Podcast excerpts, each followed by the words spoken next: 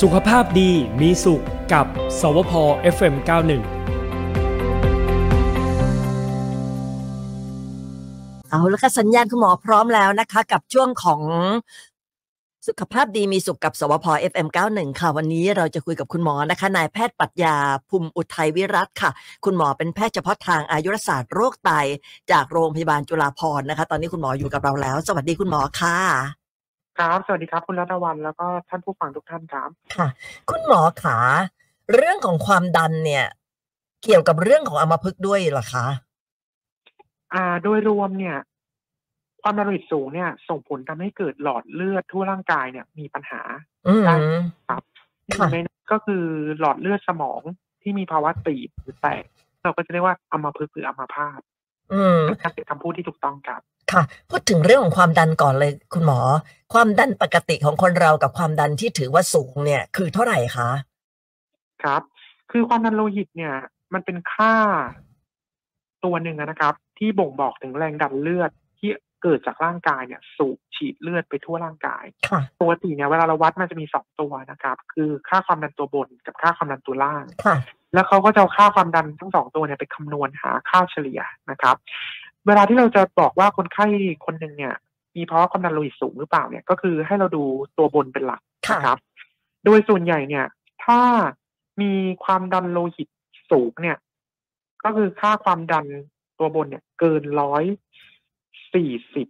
อืม นะครับ ค่ะ ส่วนตัวล่างเนี่ย เกิน 90 นะครับ อันเนี้ยบอกได้เลยว่าเป็นความดันโลหิตสูง แต่ว่าถ้าอยู่ในช่วงที่น้อยกว่า 120 ตั ค่ะ วบนกับน้อยกว่า 80 ตัวล่าง อันนี้บอกได้เลยว่าปกตินะครับ อืม แต่ ค่ะ ถ้าอยู่ในช่วงระหว่าง 120 ถึง 129 ตัวบนนะครับ ค่ะ กับตัวล่างเนี่ย ที่อยู่ในช่วง 80 ถึง 89 เนี่ย อันเนี้ยเขาเรียกว่าเริ่มมีภาวะความดันโลหิตสูง แต่ยังไม่ถูกวินิจฉัยนะครับ ค่ะ จะมีข้ามสามช่วงนะครับ ว่าเราเนี่ยเริ่มละ เริ่มมีความดันสูงแล้วอะค่ะ โดยส่วนใหญ่เนี่ย ผู้ป่วยที่มีภาวะความดันโลหิตสูงในช่วงแรกเนี่ยจะไม่มีอาการเตือน ค่ะ นะครับ เราจะตรวจพบเนื่องจากไปตรวจสุขภาพประจำปี หรือว่าไปหาหมอด้วยเรื่องอื่นๆ เขาก็จะมีการวัดชีพจรความดันโลหิตให้เราทราบถูกไหม ค่ะ ครับเพราะที่แต่บางรายเนี่ย ถ้าเริ่มสูงมากขึ้น หรือว่าอาจจะมีอาการที่บ่งบอกได้อย่างเช่น ปวดหัวเวียนศีรษะ อืม มึนงง ค่ะ หรือว่ามีอาการเหนื่อยง่ายผิดปกติ อันเนี้ยอาจจะเริ่มบอกแล้วว่า คุณมีภาวะความดันโลหิตสูงหรือไม่ แต่มันไม่จำเพาะนะครับ อาจจะมีโรคอื่นที่แสดงอาการแบบเดียวกันได้ ค่ะ ดังนั้นเนี่ยถ้าเราจะทราบว่าความดันโลหิตสูงเนี่ยโดยส่วนใหญ่ต้องเป็นการตรวจร่างกายเป็นหลัก ม ก็คือจะต้องวัดความดัน โดยส่วนใหญ่ณปัจจุบันเราจะเชื่อการวัดความดันที่บ้านนะครับ เพราะว่ามันจะอยู่ในท่าทางที่ปกติ ไม่มีภาวะที่รีบเร่ง หรือว่ามีความกังวล อืม ที่เวลามาโรงพยาบาลเลยแบบเนี้ยครับ ค่ะ ดังนั้นค่าที่วัดได้ก็จะเป็นค่าที่ค่อนข้างจะแม่นยำมากกว่านะครับ อืม เพราะว่าไปโรงพยาบาลบางที เหนื่อยบางทีตื่น เดิ เต้ น น ขึ้น อะไรอ บัน ย่างเงี้ ได ย เพิ่งเพิ่งอ่าเดินเป็นระยะทาง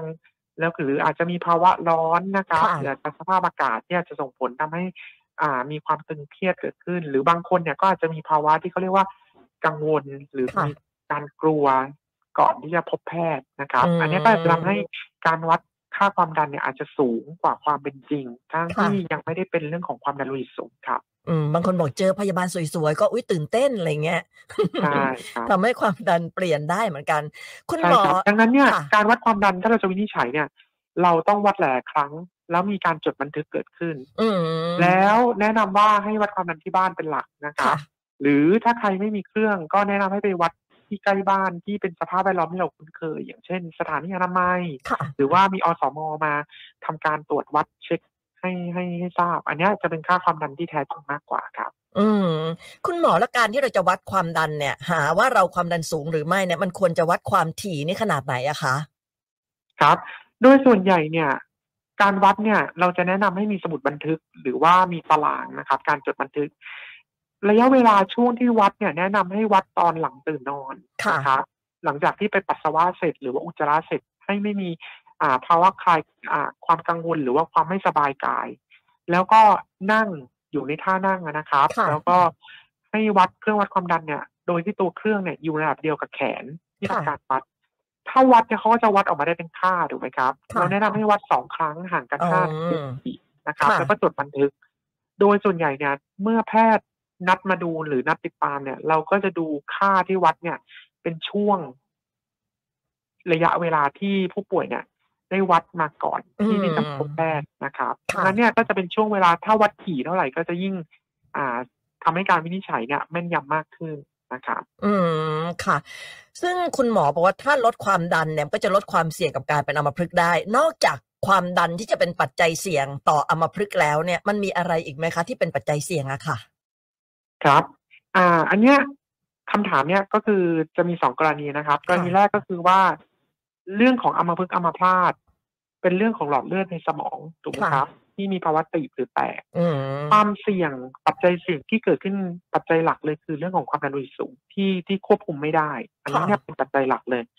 ปัจจัยต่อมาก็จะมีพวกเบาหวานนะครับ อืม ไขมันในเลือดสูง หรืออาจจะมีพฤติกรรม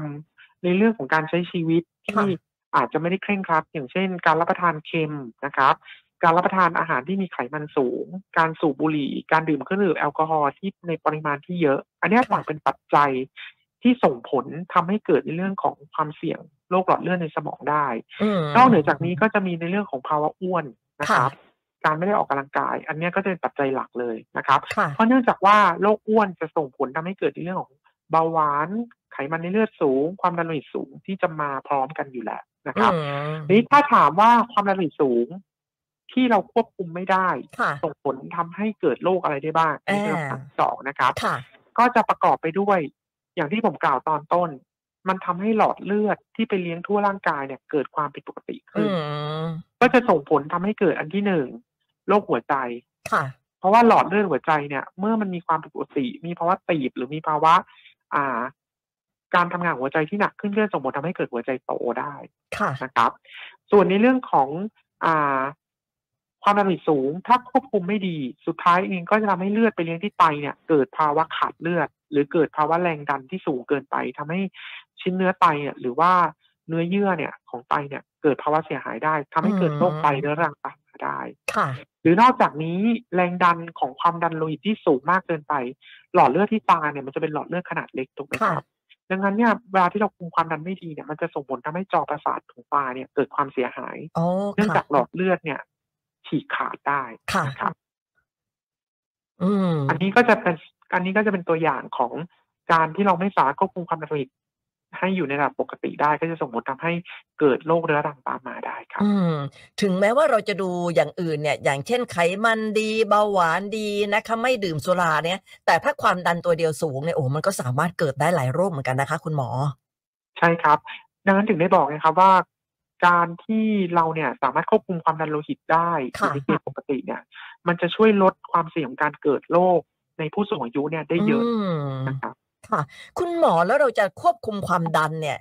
อันเนี้ยน่าจะยากอยู่เนาะมันจะควบคุมยังไง สมมติว่าคนที่แบบว่าความดันสูงไปแล้วอย่างเงี้ยหรือว่าคนที่ความดันยังไม่สูงเนี่ย เราจะดูแลตัวเองยังไง แต่เอาเป็นว่าเราจะเราจะอ่า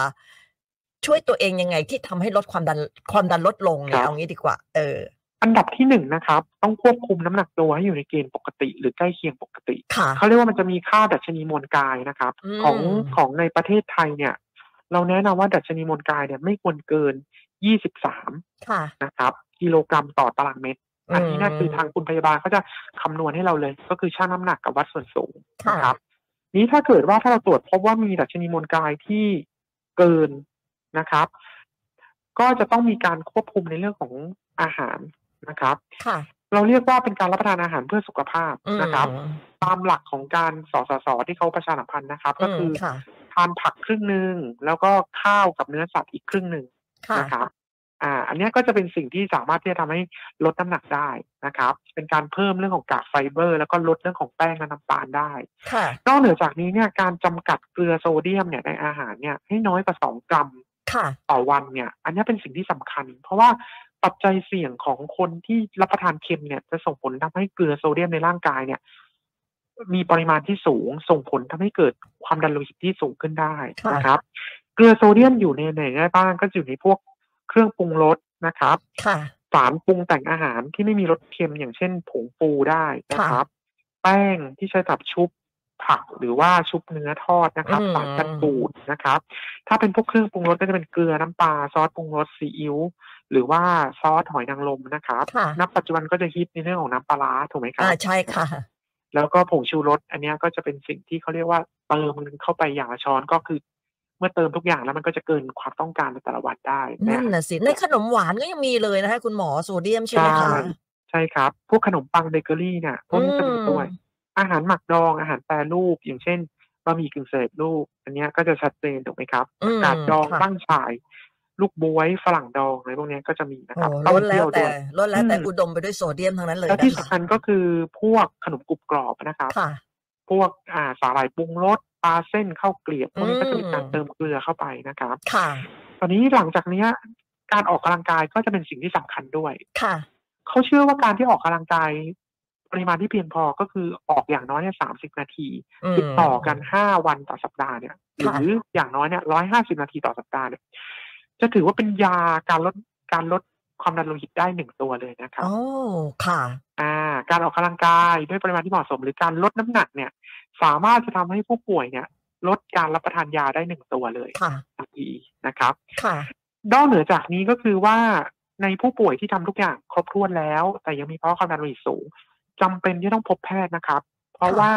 การรับประทานยาลดความดันเป็นสิ่งที่จำเป็น อืม และยาลดความดันมีผลข้างเคียง ดังนั้นต้องจ่ายโดยแพทย์ไม่ ค่ะ ควรไปซื้อยากินเองที่ร้านขายยา เออไปเอาของคนอื่นมากินก็ไม่ได้นะคะ คุณหมอ ใช่ ที่ ครับ คุณหมอพูดถึงเรื่องของการลดน้ำหนักพูดถึงอาหารการกินอะไรเนี้ยแปลว่าคนผอมเนี่ยไม่มีสิทธิ์ที่จะเป็นความดันเลยเหรอคะ มีครับ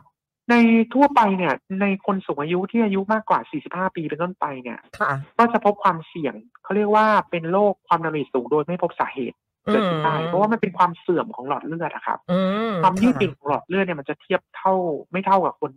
หนุ่มสาวห ค่ะ รืว่าในวัยเด็ก ดังนั้นเนี่ย มันมีโอกาสที่จะความยืดหยุ่นของหลอดเลือดจะเสียไป ส่งผลทำให้เกิดความดันเนี่ย ที่ควบคุมไม่ได้ ค่ะ ซึ่งอันเนี้ยเราไม่ได้ถือว่าผิดปกติอะไรนะครับ อืม เจอได้ในคนที่อายุมากกว่า 45 ปี ดังนั้นเนี่ย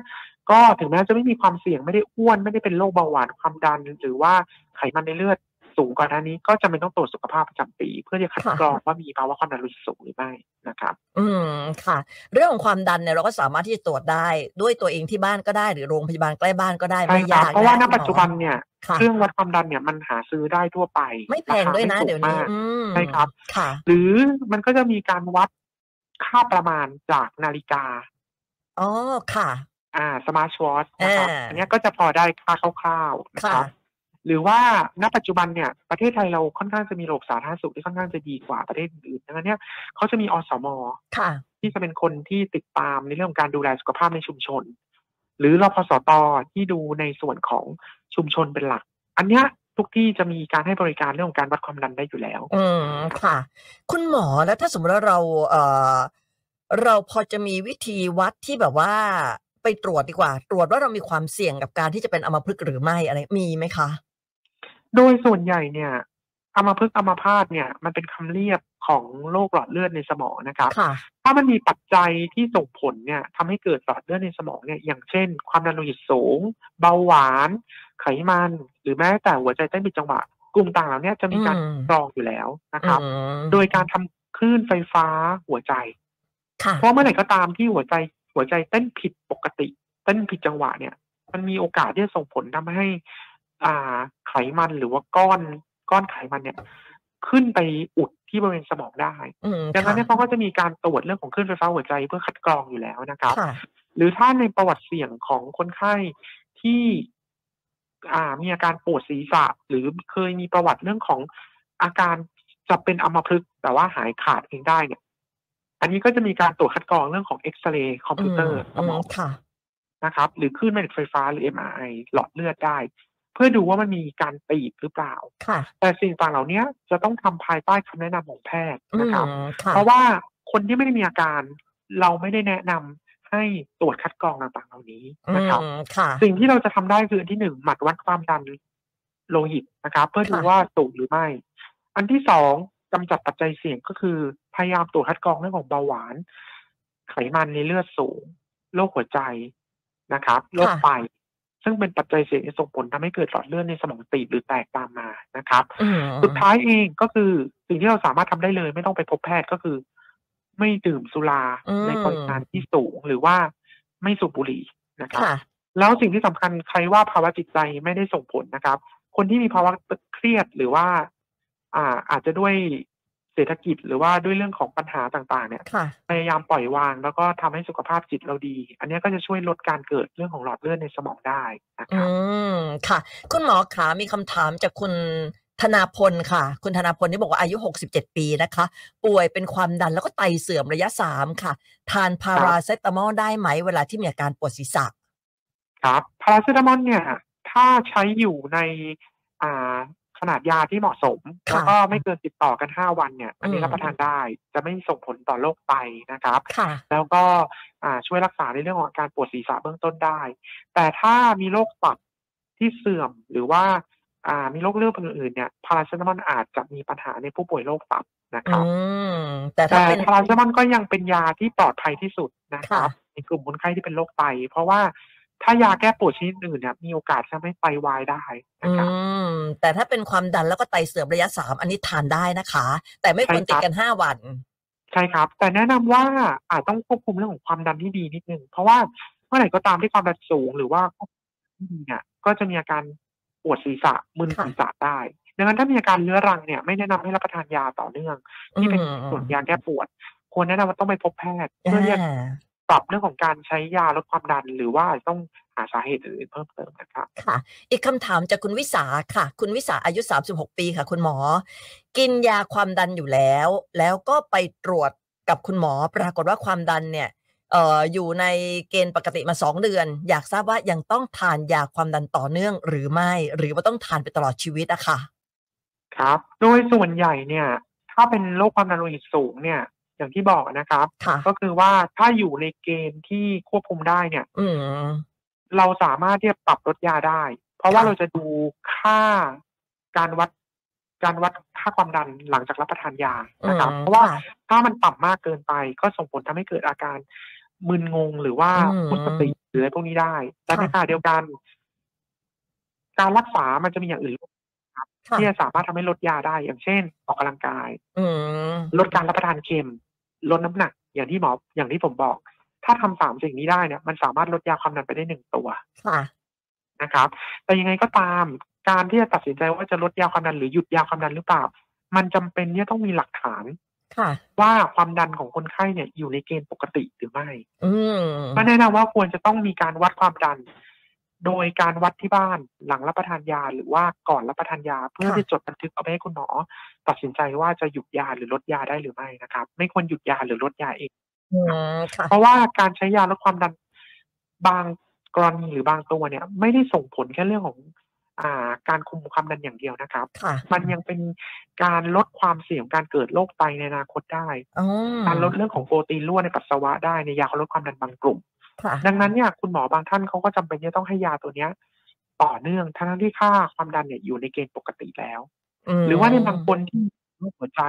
หรือว่าโรคหลอดเลือดในสมองที่มันตีบหรือแตกอยู่แล้วเนี่ย ค่ะ ก็จำเป็นที่ต้องรับยาบางชนิดที่มันจะช่วยลดความเสี่ยงการเกิดซ้ำ เออ โด ค่ะ ยที่ไม่ได้ดูในเรื่องของการคุมความดันอย่างเดียวนะ อื คะ ม